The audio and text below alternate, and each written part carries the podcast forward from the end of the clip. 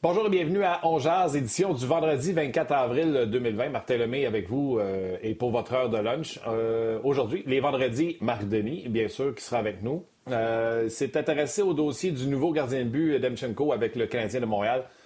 Pardon, bien sûr, on va en parler euh, aujourd'hui en long, en large. On va regarder la hiérarchie des gardiens de but chez le Canadien de Montréal euh, à la suite de ce texte de, de, de Marc Denis. Qui fait quoi et pourquoi à partir de maintenant chez le Canadien? Il y a Carey Price, il y a Cayden Primo, mais où seront placés les autres gardiens de but? Et est-ce qu'il y aura d'autres gardiens de but? On regarde également la situation ailleurs dans la Ligue nationale de hockey. Bref, on va s'amuser énormément. Je vous invite à contacter, euh, nous contacter, nous rejoindre via notre page euh, R D S, la page On Jase. Également sur le Facebook R D S et le Facebook euh, On Jase. Pour poser vos questions à, à Marc. Je sais que euh, Luc a mis en question sur notre page euh, combien vaut Brandon Gallagher. C'était à la suite de, de, de l'entrevue de Gallagher hier. Euh, François Gagnon a écrit un texte en disant qu'un Brandon Gallagher, ça doit valoir dans le marché d'aujourd'hui, peut côté, euh, doit valoir dans le marché d'aujourd'hui environ euh, huit millions. En fin d'émission, si vous voulez, on y reviendra là-dessus sur combien vaut un Brandon Gallagher. Mais euh, en première partie de, de M. Legault, comme j'aime le dire si souvent, on parlait avec Marc, bien sûr, de gardien de but. Marc Denis, salut. Salut Martin, comment ça va? Ça va très bien, ça va très bien. Je vais en profiter pour saluer euh, nos, les gens qui se joignent à nous euh, présentement. Euh, vous êtes confinés, on vous salue. Vous êtes touchés par euh, la maladie de près ou de loin. Nos meilleures pensées euh, vous accompagnent. On espère être capable de vous divertir pendant cette prochaine demi-heure. Marc, tu as voulu te pencher sur cette signature du Canadien. Euh, la signature du gardien de but de vingt-six ans, Demchenko. Oui, Vasily Demchenko qui a paraffé une entente à deux volets cette semaine avec le Canadien parce que lorsque la signature a eu lieu, euh, écoute, il euh, y en a certains qui pensaient que le, le, le dossier de l'auxiliaire était réglé à Montréal euh, pour entourer Carey Price. Euh, c'est clair que avec tout ce qui s'est passé, avec les gardiens qui arrivent à la K H L, les gardiens russes surtout dans les dernières années, qu'on pense à Shesterkin, à Samsonov, Sorokin qui va s'en aller avec les Highlanders, on en a parlé abondamment la semaine dernière. Bien, ça faisait penser que le Canadien va peut-être trouver aussi son auxiliaire dans la K H L. Sauf que quand on regarde le parcours euh, du jeune homme, à vingt-six ans, je pense qu'il est encore jeune. Quand on regarde le fait qu'il n'a pas été repêché, que c'est un gardien de but de quatre-vingt-quatorze, qu'il n'a jamais véritablement eu un poste de numéro un dans une équipe euh, dominante dans la K H L, on se rend bien compte qu'il faut peut-être tempérer aux attentes et lui permettre de s'adapter au hockey nord-américain et de se battre pour un poste, que ce soit à Montréal ou que ce soit à Laval. Alors, je voulais... Euh, peut-être mettre les cartes sur la table, puis euh, y aller un petit peu plus profondément dans mon analyse, parce que je vais être bien honnête, quand on, j'ai lu Vasily Demchenko, euh, à part le fait que je savais que c'était un gardien russe, j'en savais pas beaucoup, puis là, euh, j'ai envoyé quelques textos, puis il n'y a pas grand monde qui l'ont vu euh, travailler en live, qui l'ont pas vu euh, travailler en direct, là. Euh, alors je me dis, le Canadien va peut-être, euh, dans le fond, récolter les fruits d'avoir fait un peu plus que les autres. Vincent Riendeau sera fréquemment en Russie pendant une saison, et le fait de recruter là-bas aura peut-être souri aux Canadiens, mais je ne suis pas convaincu qu'on a trouvé la perle rare non plus, mais peut-être un risque bien calculé qui ne coûte pas cher aux Canadiens et qui pourrait s'avérer là, à moyen terme euh, un bon investissement avec un gardien qui passerait de la Ligue nationale. Les, euh, on a pas mal tout fait la même chose, Marc, quand Demchenko a signé. Le lendemain matin, je devais être à la radio à six heures pour commenter, puis... Imagine si tu as eu de la misère à avoir de l'info, tu imagines-tu comment j'ai eu de la misère à avoir de l'info? Et mon premier constat était de voir que ce gars-là venait de ch- avait des excellentes statistiques, venait de changer d'équipe parce que c'était moins, euh, moins reluisant. Et à la lecture de ton texte, on voit qu'on amène des jeunes, en guillemets, pour le, comprends-moi bien, pour le tasser, là, pour donner sa, son poste à un ouais. autre. Euh, est-ce que lui était rendu avec moins d'options, puis de s'en venir à, en Amérique avec un contrat à deux volets était rendu sa dernière option, peut-être? Tu sais, Martin, j'ai, j'ai pas voulu rentrer là-dedans parce que ça devient très complexe, mais euh, dans l'idée de Romanov, euh, c'est peut-être le même phénomène qui se passe. En K H L et dans beaucoup de ligues européennes, tu dois signifier tes intentions à, pour la saison qui s'en vient, au courant de la saison qui est en cours. Et lorsque tu le fais et que tu dis que potentiellement tu serais ouvert à aller ailleurs, c'est très difficile de trouver une place. Puis pour une équipe comme Tcheliabinsk, quand il savait que Demchenko n'allait pas être de retour, bien là, il fallait qu'on trouve quelque chose d'autre. Puis le géant de six pieds huit, le Fedotov, euh, dont je fais allusion dans mon, euh, dans mon article, lui, il est encore sous contrat pour une autre année, puis on voulait lui faire de la place. Du côté de Magnitogorsk, on est une équipe qui était dans les séries éliminatoires. Euh, Koshechkin avait été blessé au courant de la saison. On voulait s'assurer peut-être d'avoir une police d'assurance, puis peut-être de le convaincre aussi. C'est une équipe qui a un peu plus de moyens qu'à Tcheliabinsk. Puis là, on l'a amené dans ces circonstances-là. Mais vers la fin de la saison, quand il y en a un qui ne performe pas, on va se tourner vers le gars de dix-neuf ans pour seconder celui de trente-huit qui est Shesterkin. Euh, pas Shesterkin, mais qui est Koshechkin. Alors, tu sais, tu mets tous ces facteurs-là bout à bout.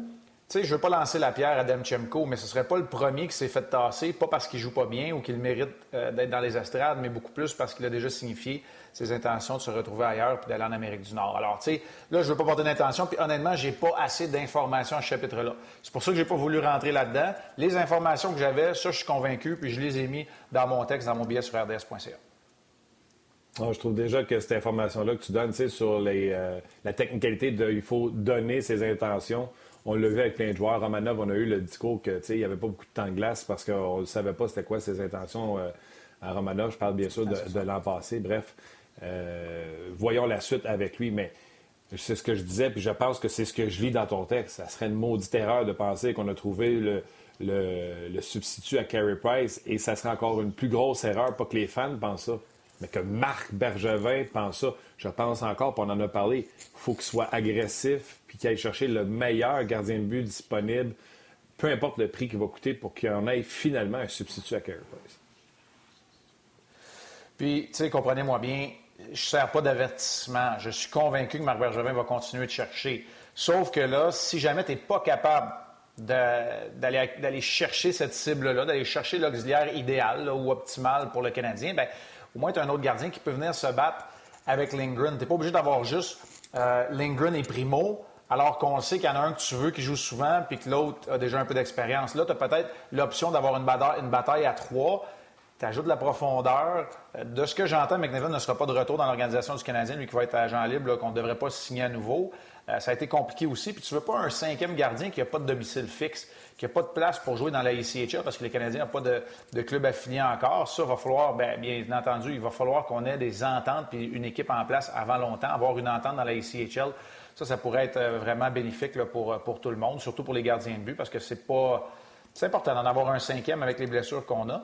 Mais euh, tu as raison, il ne faut pas que, que Marc Bergevin s'arrête là euh, dans sa poursuite d'un, d'un auxiliaire. Puis je, je le dis un peu dans mon texte, puis c'était pas un texte à propos du Canadien euh, de Montréal puis de Carey Price, mais le nœud du problème à Montréal, il est là. Il ne faut pas se poser de questions. Il faut que tu donnes vingt-cinq départs à un autre gardien de but puis Carey Price sans te poser de questions. Ça, c'est pas une mince tâche. OK. Faisons là la, la hiérarchie des gardiens de but chez les Canadiens. McNiven, encore hier, ouais. Burroughs, euh, j'ai en entrevue Burroughs, puis il dit il s'est promené, ça n'a pas été facile pour lui, mais quand il revenait avec nous autres à la fin, il a bien fait. Il, lui, il est agent libre avec compensation. Il a été gardien de but junior au Canada. Euh, si tu, euh, tu sais, on entend des choses, c'est une affaire d'attitude, ça. Il en est où, McNiven? Il n'est pas vieux, il a vingt-deux ans. Euh, qu'est-ce que tu entends sur lui? C'est-tu son attitude? C'est-tu sa technique? C'est, c'est pourquoi qu'on se séparait de lui? Si on le fait. Bien, si on le fait, il y a une partie euh, du blâme qui revient à l'organisation du Canadien, comme je te mentionnais, pour ne pas lui avoir trouvé de domicile puis un endroit dans la E C H L où il aurait mérité d'être gardien de but numéro un. Puis il y a une partie qui revient aussi à l'athlète de faire les choses de la bonne façon, d'être un vrai professionnel. Moi, je pense que quand tu mets tout ça ensemble, c'est jamais cent zéro, c'est peut-être pas cinquante cinquante non plus. Peut-être que le Canadien a plus de tort là-dedans. Mais euh, c'est sûr qu'il y a une progression intéressante. Mais il doit jouer, puis je pense qu'il doit être un gardien de but partant dans la E C H L s'il n'est pas capable, dans la, dans la coast, en bon français, s'il n'est pas capable euh, de jouer dans la Ligue américaine de façon régulière. Alors, c'est comme ça que je vois Michael McNiven. Je ne crois pas que le Canadien va s'entendre avec lui, à moins qu'on ait déjà trouvé quelqu'un d'autre, qu'on va trouver quelqu'un d'autre, et que Lindgren se retrouve ailleurs. Bien là, McNiven peut demeurer euh, le quatrième gardien, le cinquième gardien, voire de l'organisation. Ça, je n'aurais pas de problème. Euh, mais il risque d'y avoir, d'y avoir congestion tantôt. Alors, C'est, c'est ce que je pense dans le cas de McNiven. Je suis d'accord avec toi que sa progression n'est pas terminée. À vingt-deux ans, c'est encore, euh, c'est encore jeune. Je pense pas qu'on ait lancé la serviette non plus, mais c'est une roue qui tourne. Est-ce qu'on va en repêcher cette année un ou deux autres gardiens de but? C'est une roue qui tourne, puis il faut leur faire de la place aussi à ces gardiens de but-là. Tu as quand même des, des places limitées euh, pour les gardiens de ton organisation. OK. Prim, euh, Kincaid, c'est bail. Lui, il est agent libre avec compensation. Est-ce que tu peux créer la bataille pour la Ligue américaine? C'est qu'Elvis Merzlikins, on pense qu'il est assuré de son poste. Euh, puis de dire McNiven puis euh, Demchenko bataille pour le substitut à, à Laval. Parce qu'ils ont juste à le qualifier, le McNiven. Oui, tu veux pas donner... Oui. Il ne faut pas que tu donnes sur un plateau d'argent un poste ou un titre à, à personne, moi, je pense. Mais en même temps, si Cayden Primo le mérite, comme il l'a fait dans le dernier droit de la course aux séries qui n'a jamais eu lieu finalement dans la Ligue américaine de hockey, c'est lui qui doit jouer, puis il doit jouer souvent parce que tu veux le préparer pour être le prochain gardien de but numéro un à Montréal dans trois ans peut-être. Tu sais, là, je ne suis pas en train d'annoncer mmh. le départ de Carey Price, t'envoyer une fois des tweets, là. Mais, tu sais, il faut que tu le prépares en, en conséquence parce que sinon, sinon, parce que sinon, c'est un atout que tu vas perdre, là. Tu sais, c'est un atout que tu vas perdre. Fait qu'il faut que tu le prépares pour qu'il soit numéro un pour qu'il ait une meilleure valeur aussi sur le marché.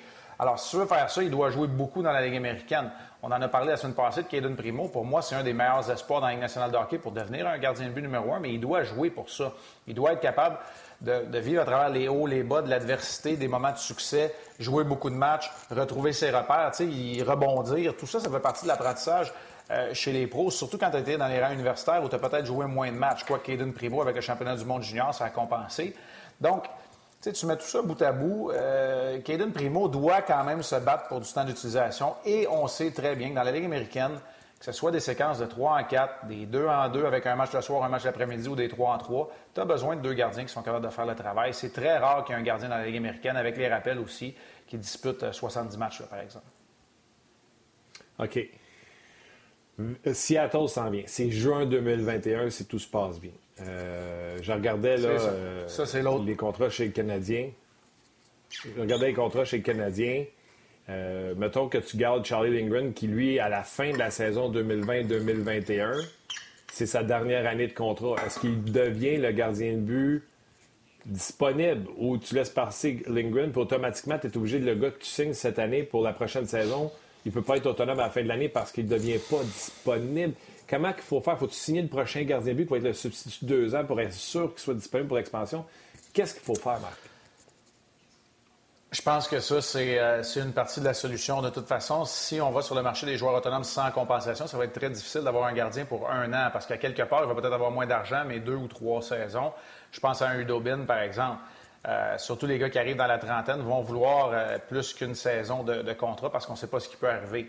Euh, alors moi, je pense qu'une partie de la solution, tu viens de le dire, ça rend aussi le fait que Charlie Lindgren, qui pourrait être disponible au ballottage, par exemple, s'il est encore dans ton organisation, bien, ça fait moins mal de le perdre parce que tu as un autre gardien de but qui pourrait être disponible. C'est sûr que le repêchage d'expansion, c'est un facteur qui est à ne pas négliger euh, dans tout ça. Et cette expansion-là pourrait aussi euh, signaler l'arrivée de Cayden Primo dans la Ligue nationale de hockey. Donc, tu sais, il faut que les astres soient alignés. C'est le travail euh, de Marc Bergevin et de ses, euh, de ses associés de penser à tout ça. Tu sais, comme je te dis, un article là, sur les gardiens, j'aurais pas à en écrire de long comme le bras puis rentrer dans tous ces, euh, ces détails-là. Mais la réalité, c'est que ça, j'ai pas de réponse. Tu sais, j'ai voulu m'en tenir à quand même une analyse d'un des gardiens de but en, en Vasily Demchenko, mais tu sais, je peux parler. On va en parler une demi-heure aujourd'hui des gardiens, puis on n'aurait pas en parlé une heure. Fait que tu sais, c'est clair qu'il y a plusieurs facteurs qui entrent en ligne de compte. L'expansion en est un, le ballottage en est un autre, le fait d'avoir une affiliation puis une place pour faire jouer ton gardien de but dans le troisième niveau, ça en est un autre facteur, ça aussi, à tenir en considération. Oui, puis de prêter des gardiens de but, là, n'allez pas penser que le Canadien agit en cabochon. Jordan Binnington a déjà été prêté par les Blues de Saint-Louis aux Browns, puis euh, ça n'a pas fait un mauvais gardien de but pour autant. Oui. Ouais. Mais, mais tu sais, tu sais quoi, par exemple, Martin, ça, c'est un bon exemple. Ils l'ont prêté à Providence, dans la Ligue américaine. Tu sais, quand tu prêtes un gars dans la Coast, des fois, ça peut être plus complexe. Peut-être que l'équipe a une affiliation avec une autre équipe de la Ligue nationale de hockey. Tu sais, tu peux te faire tasser. Euh, l'équipe de la Ligue nationale fait l'acquisition d'un gardien, en envoie un autre en bas, puis là, tu sais, tu n'as plus de domicile fixe. C'est pour ça que je te dis que c'est difficile. Dans le cas de Binnington, il avait été prêté quand même à un club de la Ligue américaine de hockey. C'est un calibre... Euh, sans manquer de respect là, aux équipes de la Ligue de la Côte-Est, c'est, c'est quand même euh, un calibre qui est supérieur. T'as raison. Euh, vous avez des questions pour Marc Denis sur le, la page On Jase de R D S, gênez-vous pas. Euh, également sur nos Facebook de R D S et On Jase. Je sais que la vidéo a pris du temps à être en ligne sur les Facebook, mais on est là. On est là depuis midi. Vous avez des questions, vous vous euh, gênez pas. Marc, on en a jasé un peu euh, la dernière fois, mais je reviens à la charge. C'est pas Lindgren, c'est pas euh, le tireur qu'on vient de signer. On veut que Primo reste à Laval. Il y en a beaucoup des gardiens de but qui vont être libres comme l'air cette année. Euh, j'ai dit Robin Lehner de m'emmener, les gens m'ont dit jamais Lehner. Puis euh, tu sais, des vétérans comme Greg Anderson, pour moi, Jimmy Howard, pour moi c'est non. C'est encore une fois, c'est ne pas avancer. Je sais pas comment tu veux faire ça. Tu veux-tu que je te suggère des noms? Te... La liste, on la connaît. Tu sais, Brandon Obi va essayer de signer euh, un contrat comme partant. Euh, on parlait des Islanders. Je pense que les Islanders, avec Sorokin arrive, c'est terminé pour lui là. Euh, Crawford, qui a trente-cinq ans, euh, connaît Stephen Waite. As-tu un nom parmi les gardiens de but autonomes que tu te vois et que tu serais confortable? Puis s'il n'y en a pas qui viennent en tête, je peux t'en suggérer trois quatre pour des destinations, et cetera. Comment tu vois ça? Est-ce qu'un exemple, un Corey Crawford pourrait venir à Montréal comme deuxième? Est-ce que c'est le genre de gardien de but que tu veux pour qu'il fasse le même travail qu'Halak a fait? Parmi les vétérans, là, euh, moi, je te dirais... Je te sortirais peut-être trois noms parmi les vétérans pour ne pas répéter les erreurs de Kincaid et de Niemi. Je vais te sortir Khudobin. Je vais te sortir Corey Crawford pour euh, les facteurs que tu viens de, euh, de parler. Puis je vais te sortir Thomas Greiss. Pour moi, ça va être les trois euh, que je vais considérer. Khudobin, pour toutes les bonnes raisons, parce que je pense que ça a été le meilleur auxiliaire de la Ligue nationale de hockey en deux mille dix-neuf deux mille vingt. Euh, parce qu'il connaît son rôle, son excellent coéquipier, travaille d'arrache-pied. Euh, pour toutes ces raisons-là, et il l'a déjà fait avec Ben Bishop. Fait que pour lui, de le faire avec Carey Price, je ne suis pas en train de dire que Bishop et Price, dans la même phrase, c'est deux gardiens de but pareils, mais il comprend son rôle. Alors ça, c'est, c'est un facteur. Dans le cas de Corey Crawford, tu en as parlé, que ce soit Marc Bergevin, que ce soit Stephen Waite, ils ont des affinités. Je pense que Corey Crawford s'entend bien avec Carey Price euh, également. Euh, et Corey Crawford, c'est sûr que tu peux peut-être comprendre si Crawford est la cible, pourquoi tu es allé chercher Demchenko, tu garderais peut-être Lindgren, tu as Primo aussi à cause de l'état de santé qui est précaire. Et finalement, Greiss, pourquoi Greiss? Greiss, il a connu des bonnes saisons, parfois été numéro un, parfois sur le bord de, mais je trouve qu'il, tu sais, cette année, il a perdu son poste de numéro un parce qu'on est allé avec une, une, une rotation, une alternance parfaite chez les Islanders pendant quoi, quarante matchs, je pense, si c'est pas cinquante. Mané Varlamov a pris la pôle. T'sais, mais je pense que Greiss, dans un rôle établi, il a un bon gabarit aussi. Je pense que sa carrière n'est pas terminée. Fait que ce seraient les trois noms là, que euh, je pourrais entretenir ou accepter qui se, qui se présentent à Montréal. Euh, mais dans le cas de Crawford, la santé précaire, est-ce que tu donnes deux ans à Corey Crawford, qui est à trente-cinq ans, trente-six ans, Corey Crawford, le vite comme ça, Martin, trente-cinq. Tu peux m'aider, mais c'est ça. Fait que c'est, ouais, c'est ça. Fait que c'est, c'est peut-être là la question dans, dans ce cas-là. Mais ce, moi, là, au niveau des vétérans, ce seraient les trois que, que je considère. Dans le cas de Crawford, puis je fais appel à ton expérience, euh, parce que j'ai entendu Jean-Sébastien Giguère, parce que j'ai entendu Roberto Luongo qui disait à quel point c'était long et pénible la préparation avant un match, quand ils ont avancé en hanche, les hanches, ouais. les genoux, et cetera. Euh, Roberto Luongo, là, j'en revenais pas, la, la, la, la durée que ça prenait pour une préparation à un match, donc encore moins de sauter sur la glace quand le gardien de but veut se faire sortir, tu sais. Est-ce qu'un Crawford, à cet âge-là, à trente-cinq ans, un gars qui a été euh, décimé par les blessures, est-ce que... Puis encore là, je parle de... Tu sais, moi, je ne l'ai pas vécu, je parle de ton expérience à toi. Tu sais, un gardien de but substitut qui n'est pas capable de se préparer rapidement, est-ce que c'est ça qui guette les vétérans, tandis qu'un Khudobin est habitué à, à, à ça? Oui, c'est un bon point que tu apportes. Euh, je pense que ce sont les commotions, cependant, là, qui ont miné une partie de la carrière de Corey Crawford. Euh, je ne te dis pas que c'est moins pire, mais s'il est rétabli à cent pour cent, c'est pas comme une hanche ou un genou euh, où tu dois passer une heure sur la table de traitement avant d'être, d'être prêt pour un départ ou pour un match. Alors, il y a peut-être une nuance à apporter là. Honnêtement, c'est vraiment l'athlète qui va le connaître. Il n'y a pas une situation qui est la même. Moi, j'ai évité au courant de ma carrière les blessures majeures. Je n'ai pas joué très vieux non plus dans la Ligue nationale de hockey. Alors, c'est peut-être un facteur que je connais moins. C'est sûr qu'il y a des matins que je me lève où j'ai plus mal dans le dos, mais ça, c'est une autre histoire. Martin, on s'en parlera.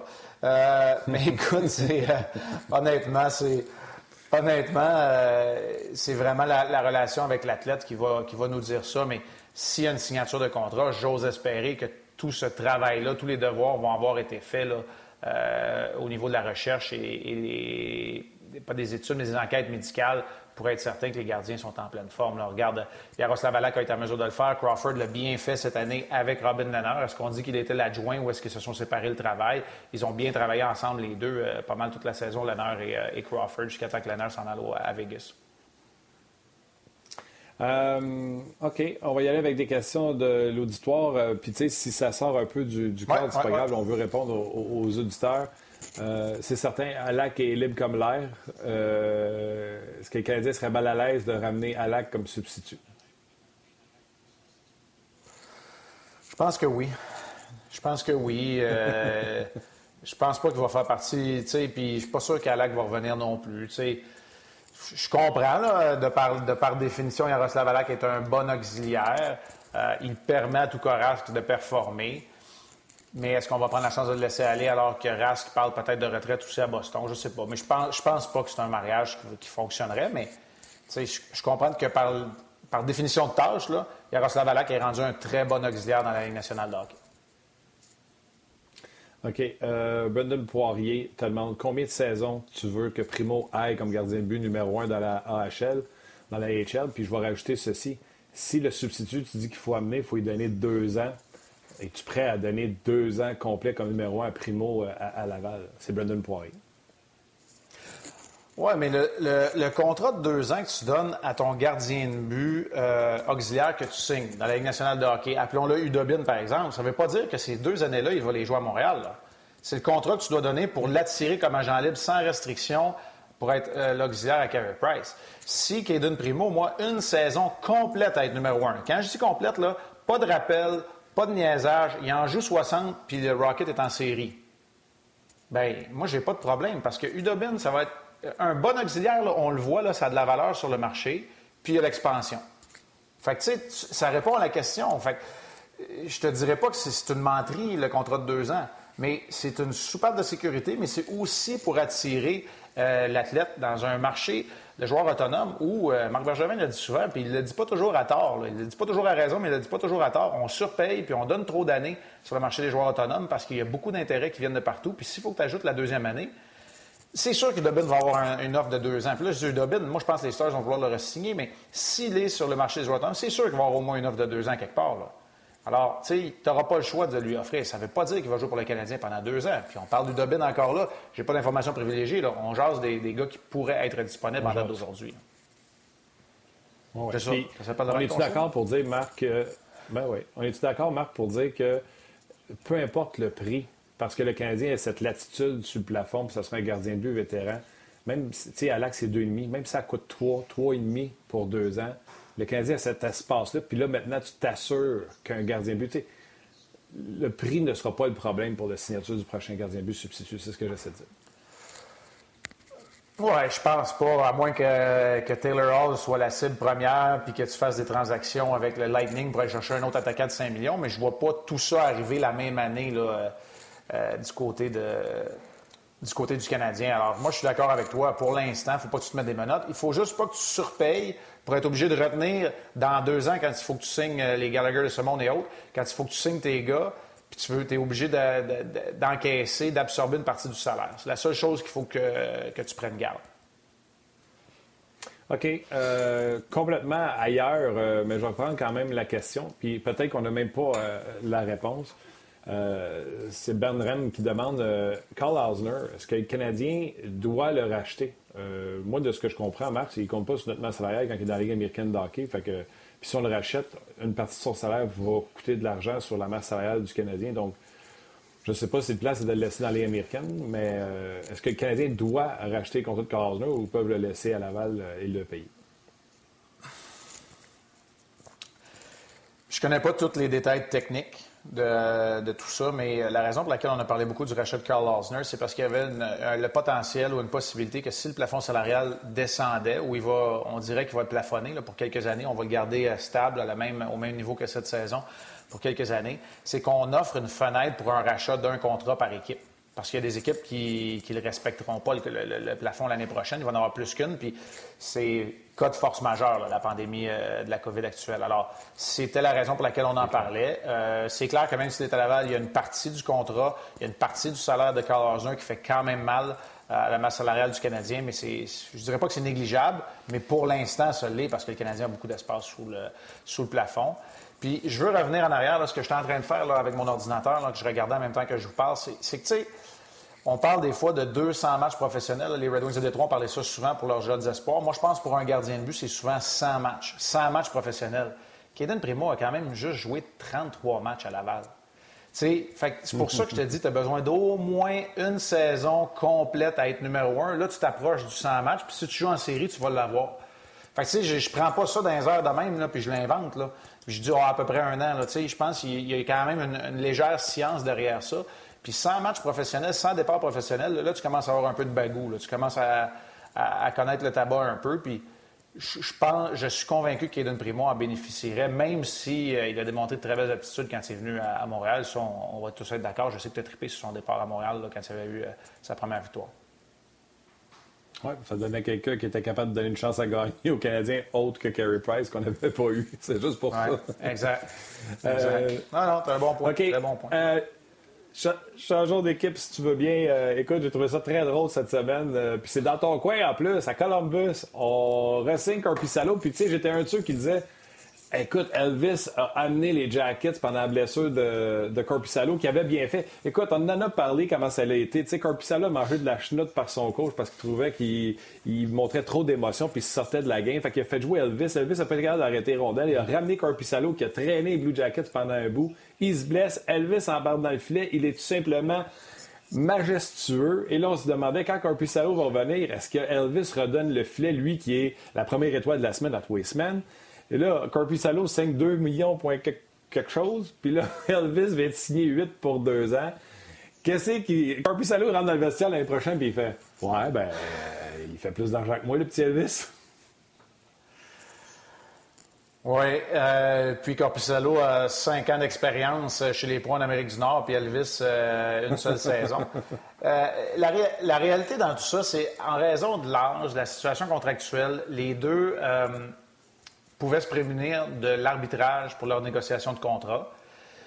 Ce que les Blue Jackets ont choisi de faire, Jarmo Kekalainen est assez intelligent dans ses négociations de contrat. Ce qu'il a choisi de faire, lui, c'est de voler ou d'enlever une année d'autonomie pure en deux mille vingt deux mille vingt et un à ses deux gardiens de but, ou en deux mille vingt et un deux mille vingt-deux parce qu'il l'aurait été la saison prochaine. Donc, de signer des contrats qui leur enlèvent une année d'autonomie, mais de traiter la négociation de contrat comme si elle était en arbitrage. Et là, tu te rends compte que il y a juste à l'époque qui a les meilleures statistiques d'arbitrage, ou à peu près, là, que Elvis Merzlikins pour la saison qui vient de passer.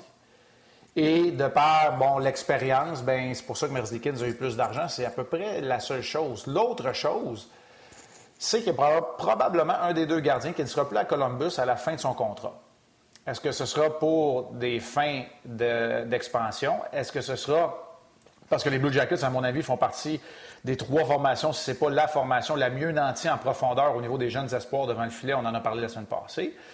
Donc, quand tu mets ça bout à bout, tu réalises que les deux contrats, encore une fois, ne seront pas payés jusqu'à la toute fin, mais que les deux ont obtenu ce qu'ils voulaient, c'est-à-dire l'opportunité d'être numéro un.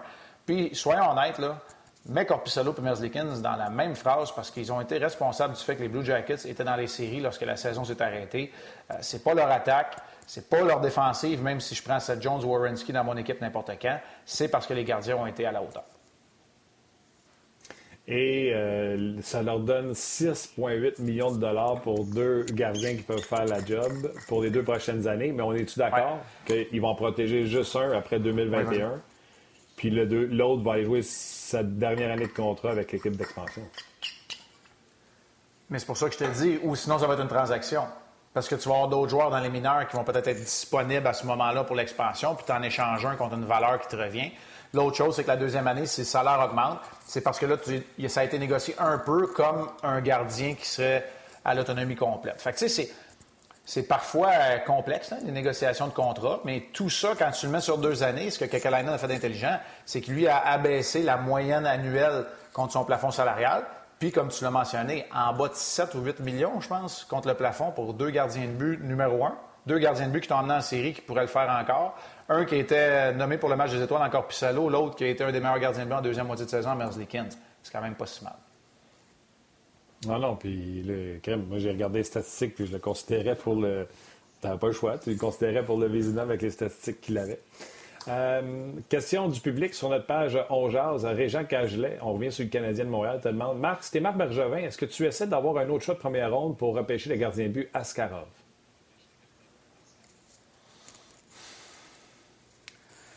C'est cent pour cent personnel ce que je vais dire là, mais j'ai de la misère avec les gardiens de but qui attrapent la main droite, puis tu sais, je, je peux pas te le dire, puis je sais pas si c'est une science, puis il y en a eu des bons, puis. Tu sais, je prends Théo dans mon équipe, puis Grandfiore gagnait des matchs, puis Burroughs était bon. Puis... Mais tu sais, j'ai de la difficulté. Puis l'autre affaire, euh, tu sais, Askarov, moi, ne m'a pas convaincu au championnat du monde junior, même s'il était très jeune, pour y participer. Euh...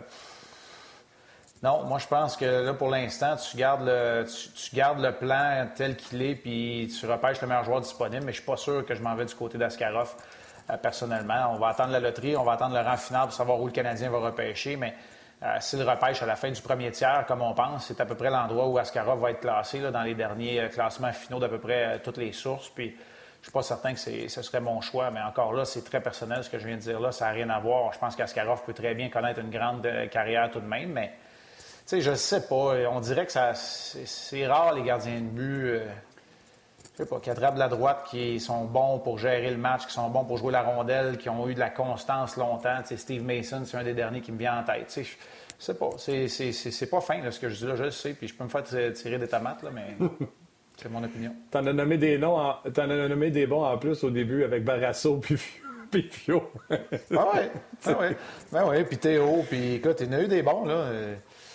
Oui, ouais, ouais. Exact. Fait que, euh, c'est ça, écoute, c'est moi, je vais prendre la balle au bon pour dire, tu sais, tu as un jeune en Cayden Primo. Euh, si je devais échanger des choix pour aller chercher un autre premier choix, le nom qui me vient en tête, si jamais Hendrix Lapierre descend au classement en raison de ses commotions, c'est ce genre de joueur-là que j'aurais plus cherché qu'un Askarov alors que j'ai Primo dans mes filiales. T'sais. C'est en plein ça, mais là, on s'entend. Tu me parles d'Hendrix Lapierre qui porte le chandail des Saguenayens. Fait que mon jupon va dépasser, ça sera pas très long, là. Fait que... Non, non, on va... Euh... Amène, amène-moi pas sur, amène-moi pas sur ce, sur ce dossier-là. Ah ben, Caroline, ben, certain que je vais t'amener sur le dossier d'Hendrix Lapierre. Tu sais que je l'adore. OK. Euh, il... Tu sais, l'exemple que Steph Leroux avait pris quand il avait décidé d'amener sur son podcast puis d'écrire sur le R D S point C A, c'est... Ça va être comme le David Perron de mon podcast. Euh, c'est un, bri- un garçon brillant, intelligent, puis je suis obligé de faire des, des, des, des parallèles, Marc, puis je te tâte pas, là. Euh, quand tu étais junior, de la façon que tu t'exprimais, les gens disaient déjà à quel point euh, tu étais brillant, puis tu étais voué à un avenir dans les médias si tu le voulais après ta carrière, puis je vois un peu la même chose, la même intelligence euh, en Hendrix Lapierre, quand que, puis tu sais, moi j'ai l'âge de t'avoir vu junior, puis d'avoir euh, vu ton bagou quand tu t'exprimais dans les médias. Euh, Hendrix Lapierre, ouais. je, je, je comprends là, qu'il a été blessé, mais il était voué à un sapristi d'avenir. Fait que tu le vois comment, lui, tu l'as vu avec les Saguenayens, tu connais euh, qu'il a été blessé. Est-ce que ça va le faire chuter? Ou un peu comme au football hier, Tua, qui était une, une bombe à blessure, a quand même été choisi euh, par les Dolphins. Ils n'ont pas eu peur d'y aller malgré les blessures. Est-ce que ce serait la même chose pour Hendrix? Au niveau du potentiel, c'est peut-être le joker du, euh, du repêchage. Euh, on pense que la dernière de ces commotions en séquence n'en est pas une, mais plutôt un problème cervical. C'est ce que les spécialistes nous ont dit. Euh, il ne restait qu'un pas à franchir pour qu'il effectue son retour au jeu. On est très ultra euh, conservateur euh, pour qu'il regagne la santé. Parce que dans le junior, là, oui, c'est, ce sont des athlètes, mais tu, tu supervises surtout et tu as encore des jeunes de seize à vingt ans. Euh, ils, ils vont en vivre longtemps encore comme citoyens, puis ça, c'est important d'y penser aussi. Dans le cas d'Henrik, c'est un passionné, oui, c'est un intelligent, intelligence au jeu, c'est un gars en transition qui est excellent, euh, c'est un gars qui va se replier quand il a le besoin, il lit les situations de jeu très bien, euh, et honnêtement, il génère beaucoup. Euh, je pense qu'on a eu un article sur R D S point C A récemment dans la, à propos des statistiques avancées, d'ailleurs, qui regardait Dawson Mercer et Hendrix Lapierre, les deux joueurs des Saguenay-Chicoutimi qui pourraient sortir en première ronde, puis vous allez voir les statistiques avancées. C'est vraiment un dynamo, c'est un moteur pour lorsqu'il est sur la patinoire. Alors ça, c'est très intéressant dans le cas d'Hendrix Lapierre. Puis c'est un jeune homme phénoménal, ça, il n'y a pas de doute. Je veux pas euh, te mettre dans un coin, mais les gens qui nous écoutent, on aime tous les comparables. Est-ce que il y a un... Tu sais, quand tu dis que c'est un moteur, tout ça, c'est-tu un style O'Reilly? Es-tu capable de faire un comparable à un joueur de la Ligue nationale de hockey que les gens peuvent se faire une image? Ouais. Bien, tu sais, c'est difficile à, à, à parler d'O'Reilly quand le gars euh, a absolument tout fait, gagne des mises en jeu, tous ces détails-là. Je ne sais pas si Hendrix était capable d'exceller dans tous les petits détails, mais il a plus de talent peut-être brut au niveau de générer euh, euh, de l'offensive. Alors, euh, euh, tu sais, remarque que Ryan O'Reilly, il était un joueur assez exceptionnel aussi dans, le, dans les rangs juniors. Alors, Euh, écoute, c'est difficile pour moi d'y aller d'un, d'un exemple. Je suis peut-être pas le meilleur, mais moi, je te dirais un fabricant de jeu qu'on veut amener à tirer plus au filet euh, pour être une menace lui-même aussi. Mais je dirais un fabricant de jeu qui pense, euh, passe et structure de jeu offensif beaucoup plus que d'aller marquer des buts en, en premier lieu. Mais je regardais encore la semaine dernière, là, présenté sur les ondes d'R D S, la reprise du, du tournoi Linka euh, euh, de l'été passé. Puis c'est un joueur dominant. On parlait de lui dans la même phrase que, que Byfield et que Perfetti. On a hâte de voir, on a hâte de voir, parce que tu sais, on n'est pas pressé de l'avoir à R D S tout de suite. Il peut avoir une longue carrière dans la Ligue nationale de hockey, puis on lui souhaite, euh, c'est euh, certain. Euh, je veux prendre... Je vais prendre le temps de saluer des gens qui nous ont écrit des, des, des questions. Euh, Michael Ringuette, Louis-Thomas Paradis, euh, qui, avaient des questions, euh, qui avaient des questions pour toi. Mais on va se reprendre, bien sûr, euh, la semaine prochaine. Je te laisse tranquille pour ton week-end. Je laisse ton gars faire ses devoirs également. Et lui qui ne lâche pas l'école. Puis euh, reste en santé, Marc, prends soin des tiens. Puis on se parle bientôt. Hey Martin, là, là, mon prochain projet, là, il y a des matchs des années quatre-vingt et des années soixante-dix. J'ai commencé ma recherche. Peut-être un top dix des années quatre-vingt pour les gardiens. Ouf, je te le dis, ce pas des statistiques qui sont euh, dignes du temps de la renommée. Hey, Marc, je vais être là parce que mon mur de chambre était tapissé de cartes de hockey, euh, de ga- seulement des gardiens de but. Fait que c'est de là que ma maladie arrive. Fait que j'ai très hâte. Je veux te rappeler que mon héros d'en, d'enfance, là, puis je portais le numéro trente-deux à cause de lui, puis c'est pas glorieux, c'était Denis Héron. Ah, c'est quand même bon. C'est, c'est bon. Hey, Mike Léo, tu, tu vois, tu me recherches. Salut tout le monde. Hey, attends, attends, attends. Vas-y. Tu vois-tu le retour? Tu vois-tu oui. le retour? Tu me vois-tu? Attends une seconde, bouge ton king. Hey, non, je ne le vois pas, malheureusement. Je la vois pas. Tu me vois pas? Pas grave, reste là, je vais te décrire la scène, puis je vais non. le montrer aux gens. Ouais.